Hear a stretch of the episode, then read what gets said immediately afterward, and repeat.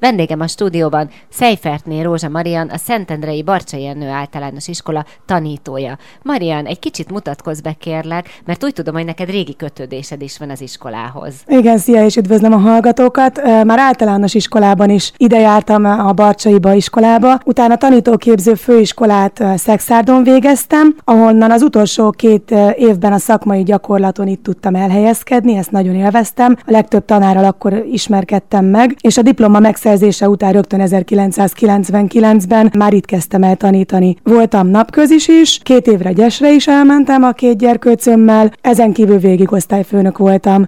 A két gyerkőcöm most már nagy gyerkőc, mind a ketten szintén de járnak a Barcsaiba, jelenleg hetedikesek akkor viszik tovább a hagyományt ők is. Remélem már nem sokáig járunk egy helyre. Mit tartasz fontosnak a leendő elsősöknél? Én azt szoktam megfogalmazni, hogy rendszer és rendszerető vagyok. Ez azt jelenti, hogy nagyon fontosnak tartom a napi rendet és annak a betartását a kisgyereknél. Mindig el szoktam mondani, hogy az iskolába óvodás gyerek érkezik, és majd itt lesz iskolás, és ennek megfelelően kell neki kialakítanunk a napi rendet, amiben ugye a bevezető három hetes időszakunk nagyon sokat segít. Fontosnak tartom, hogy ugyanúgy, mint az oviban, itt is meg legyen a megfelelő napirendje. Nálam minden reggel ugyanúgy indul, jelzőcsöngőnél megbeszéljük az előző napot, az élményeiket, mi történt velük esetleg otthon, az érzéseiket, aztán megbeszéljük, hogy mi fog velük történni aznap. Ugyanígy szoktuk lezárni az utolsó óra végén a napot is. Padrend, a készülődés a következő tanórára, a kipakolás, ennek is mindig ugyanaz a rendje, és ezt meg is szoktam tőlük kérni. Ennek köszönhetően nagyon gyorsan önállóak lesznek, amit ők is és én is nagyon szeretünk, és hamar büszkék tudnak lenni magukra, hogy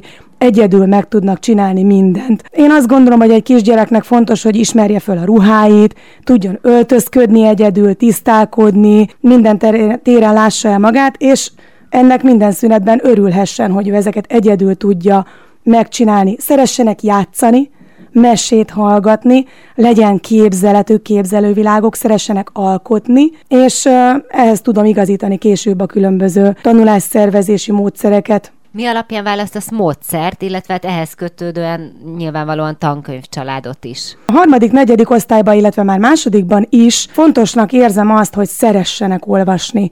Én azt gondolom, hogy akkor fognak szeretni olvasni, hogyha jól olvasnak, és ehhez mióta én is rátaláltam a Meixner módszerre és annak a tankönyv családjára, ezzel fogok, vagy szeretnék én is első osztályban eddig ezzel tanítottam. Hogyha a kisgyerek utána majd nagyon szeret olvasni, akkor meg tudom kínálni második osztálytól az új generációs tankönyv család meséivel, illetve annak az ajánlásaival. Szeretem, hogy vegyíti a régebbi, mi úgy mondjuk, hogy retro meséket és a kortárs szerzők meséit, így mindenfajta stílusból, érdeklődési körből fel tudok kínálni nekik olvasnivalót úgy, hogy a célom az, hogy később maguk válasszanak kedvükre könyvet, például az iskolai könyvtárból is.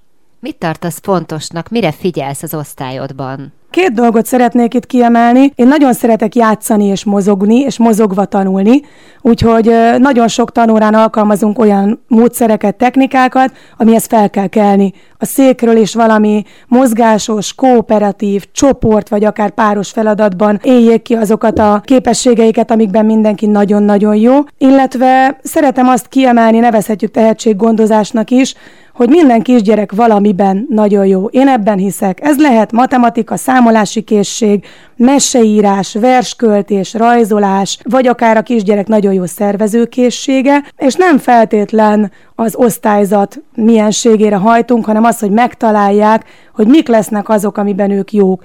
Hogy a kisgyerek tudjon egyedien gondolkodni, kreatívan, problémákat megoldani, legyen valami sajátos látásmódja.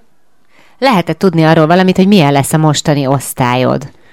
Eddig az elmúlt nyolc évben két úszóosztálynak lehettem a tanítónénie, szintén a sport szeretetéből kifolyólag szívesen vállaltam ezt. Idén egy normál menetű, normál tanítású által, vagy osztálynak leszek a tanítónénie. Pingvinek leszünk, abból az indítatásból, hogy kisfiam kedvenc meséje a Madagaszkár pingvinei, vagy nagyfiamé, és a szülőket várjuk májusban egy szülői értekezletre, illetve én augusztus végén szoktam szervezni a leendő osztályom kisgyerekeinek egy ismerkedős délutánt, egy ismerkedős napot, oda pedig szeretettel várom majd a kis pingvineket. Mit üzensz a szülőknek, hogyan tudnak készülni az iskolára? Mindenféleképpen olyan dolgokkal készítsék föl a gyerekeket, amik az alap napirendjük megkönnyítésére jók. Tehát tanítani, olvasni, számolni, írni, majd megtanítom én őket. Azok a dolgok, amiket már az óvodában tanítottak nekik, hogy évszakok, napszakok, ahogy mondtam, a napirend, a mindennapok tevékenységei, a saját adatai, neve, szülei,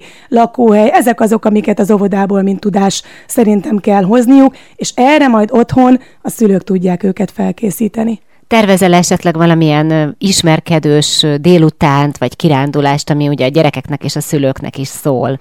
Mindenféleképpen az augusztus végi kirándulással szeretnék készülni. Meglátjuk időjárástól és a csapattól függően, hogy ez milyen program lehet. Legtöbbször szülő-gyerek közös programmal szoktam ilyenkor készülni, hogy a szülők is ismerkedhessenek egymással, a gyerekek is egymással, én pedig mind a két résszel. Úgy tudom, hogy az iskolában szabadidős tevékenységeknek is a felelőse vagy. Marian, egy néhány szót említs arról, hogy milyen programok színesítik a Barcsai iskolát, ez lehet akár felső tagozat is, hiszen ezek a leendő elsős gyerekek majd előbb-utóbb 5 hatodikosok és 7 nyolcadikosok lesznek, és el fognak ballagni. Mi az, amire számíthatnak ugye itt az iskolában, milyen programokra? Persze most itt a Covid helyzet nyilván egy kicsit megváltoztatja és felülírja ezeket a programokat, de hogyha remélhetőleg visszatér újra az élet a rendes kerékvágásba, akkor mi minden szokott lenni az iskolában? Én pont ezért nem mennék el sehova máshova tanítani. Imádom az iskola méretéből, ami elsőre félelmetes, szülőnek, gyereknek egyaránt, bár én úgy látom, hogy a gyerekek sokkal gyorsabban bele tanulnak a nagyiskola sajátosságaiba, mint a szülők. Rengeteg program van, az egész év nyüzsög,